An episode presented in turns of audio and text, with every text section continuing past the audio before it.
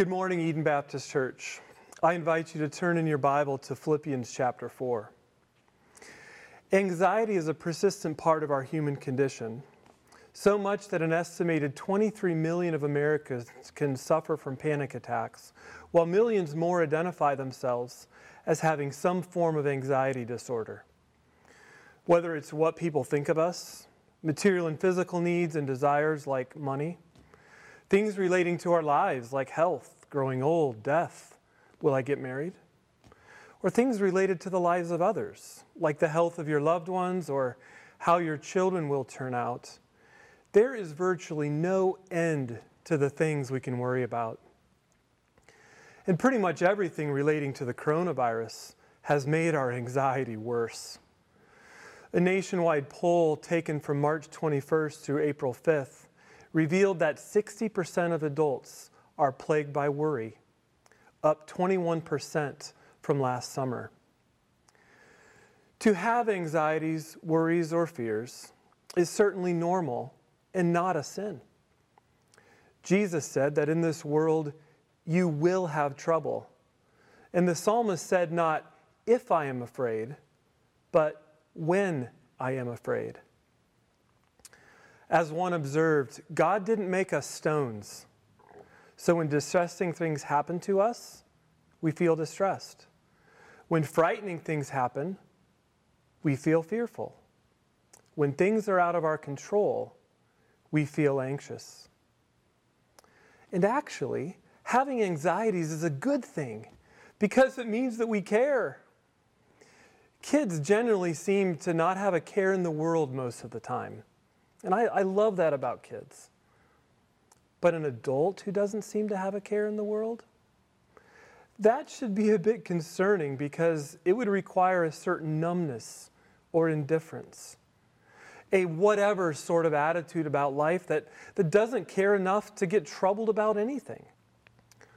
Whatever may be a good way not to feel anxious, Powlison notes, but it does not come off the pages of the Bible.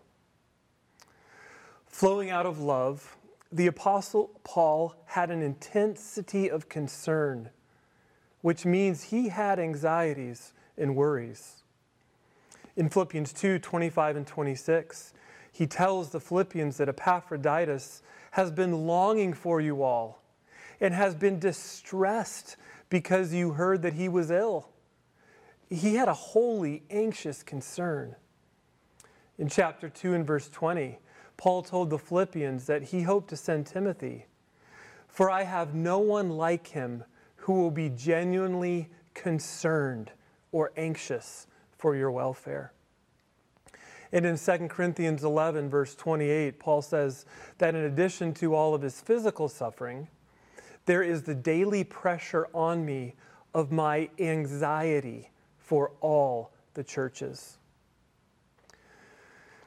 So, while having anxieties and worries is evidence that you care and is not a sin, being anxious or worrying oftentimes is. When our good anxieties turn into nervous brooding or getting uptight, tense, upset, or controlling when we get preoccupied or obsessed with them, like they're on spin cycle in our mind, the, the fruitless, pointless churning where our thoughts can so easily go, then in these ways, we've likely gone from merely having anxieties, which is not a sin, to being anxious, which very well may be. We now then turn to God's word on this matter.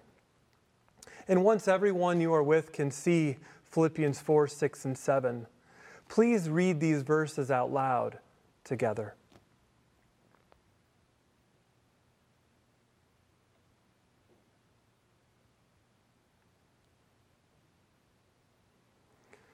This command, don't be anxious or stop worrying about anything, echoes the words of Jesus in Matthew 6 that we read earlier. When we consider all of the worries in our life, it's easy to respond to this command and say, Really, Paul? You just don't understand. This simply cannot be done. It can't be done through our own will our own will and our own power. As Carson noted, simply resolving not to worry will only cause us to worry about not worrying. Rather than denying the existence of anxieties, this passage tells us what to do with them. And that's the key. What does our world tell us to do with our anxieties? I read an article suggesting that the RX for anxiety that we need is a dose of Bob Ross, the happy trees painter with the soothing voice and gentle persona. It should all be happy, he said. Happy little trees, happy little clouds, everything happy. The author states that everyone who turns on his show quickly makes a new best friend. Last Monday in Kezia's school packet, she received the cutout of a worry doll. She colored it, and in a video, her school counselor instructed her first grade class how to tell the doll what they are worried about and said that it would make them feel better. Kids, do you think that telling your worries to this doll will help you? No, Kezia didn't think it would either. Worldly counsel may recognize the benefits of sharing your anxieties and hence the popularity of therapists. But what it fails to see is that the only true, deep, and lasting help for, uh, for our anxieties comes as we share them with God. Paul says, Don't be anxious about anything, but in everything by prayer and supplication with thanksgiving, let your requests be made known to God. Paul uses three different words here for prayer. It's as if he's putting it in bold, all caps. The point is that the point isn't that God doesn't know what we're anxious about until we tell him. Of course he does. But it's through this God ordained means of prayer that he meets us in our need, reminds us that he knows all about our anxieties, and grows us in humility as we depend on him. Responding to anxiety through prayer is seen all throughout the Psalms. 62 8 Trust in him at all times, O people. Pour out your heart before him. God is a refuge for us. 130, 1 and 2. Out of the depths I cry to you, O Lord. O Lord, hear my voice. Let your ears be attentive to the voice of my pleas for mercy. And in 55, 22, cast your burdens on the Lord, and he will sustain you. And in 1 Peter 5 7, we read, casting all your anxieties on him because he cares for you. As one pastor writes, anxiety is not meant to be held onto. It is not a treasure or a keepsake. Anxiety is not a bosom friend or a comfort toy. Anxiety is an enemy it's an enemy to a sober mind, it's an enemy to peace, it's an enemy to faith. It's pretty easy to throw our anxieties on our families, our friends, our churches, or politicians. We so easily broadcast them all over Facebook, Twitter, and other social media. But rather than indiscriminately casting our anxieties all around, we are to cast them on the only one who is big enough, wise and powerful enough, loving and caring enough to handle and resolve all the anxieties of all of God's people all at once and in the best possible way. So, like a loving parent who wants to hear about what is bothering their child, our Heavenly Father calls us to share our anxieties with Him. He will hear and He will listen. We were at the Barrens last evening for dinner, and before heading home together, we sang. We sang together. While flipping through the hymnal we used, I noticed a hymn I've probably sung hundreds of times what a friend we have in Jesus. And verse 2 says, Have we trials and temptations? Is there trouble anywhere? We should never be discouraged. Take it to the Lord in prayer. Can we find a friend so faithful who with all our sorrows share? Jesus knows our every weakness. Take it to the Lord in prayer. Not only are we to present our prayers and petitions to God, we're to do so with thanksgiving. And this is so important because it deliberately shifts our heart's eye from our current worries to the mighty works of God. And even in our greatest anxiety, there is much for which we can give thanks to God. Above all, for the privilege of being reconciled to Him by the death of His Son, and for all the blessings of our salvation, not only in this life, but the next. We get anxious because we question how God can have everything under control and how He will work for good whatever we're anxious about. But when, out of a thankful heart, we focus on God's saving work for us in Christ, we're reminded that God knows exactly what He's doing and that He always fulfills His purposes for our good, even though we may not know how or even why. Do you pray about your worries? Or do you worry about your worries? The way to be anxious about nothing is to be prayerful about everything. Commentator Bengel observed that anxiety and genuine prayer are more opposed to each other than fire and water. We will not find a chronic worrier who enjoys an excellent prayer life. And our text says, as we pray with thanksgiving, there's something that happens. Notice verse 7. And the peace of God, which surpasses all understanding, will guard your hearts and minds in Christ Jesus. When we pray about our anxieties, we receive peace. There's an exchange of care. We give the Lord our anxiety, and He gives us His peace. Although we're not promised that our problems will be fixed in the way we desire, we are promised that our hearts and minds will be guarded by the peace of God. This word guard is a military term referring to a garrison of soldiers on duty. When we pray, it's as if God dispatches a defense force of armed warriors to surround and protect our hearts and minds, our emotions and will, all the places where anxiety attacks us and seeks to rule. God will guard our heart and mind in Christ Jesus. This is not some easily analyzed bit of clever psychology. Oh no, it's, it's supernatural. It surpasses all understanding. And this peace isn't a wishy washy subjective feeling. It's an indescribable calm because it flows from the objective truth of being at peace with God that comes through the gospel of Jesus Christ. Have you experienced this incomprehensible peace? It's part of our well known Christian experience, as many of God's children through the centuries can attest. The peace with God that we have through Christ stabilizes us, guards us, and fills us with the joy of the Lord.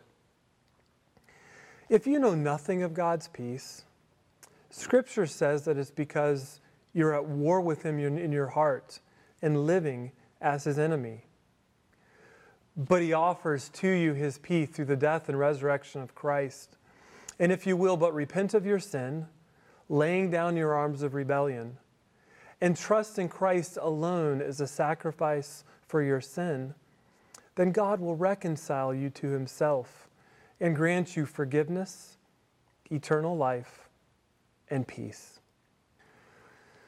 Now, it's important to recognize that everything we've considered in these verses is really an issue of faith.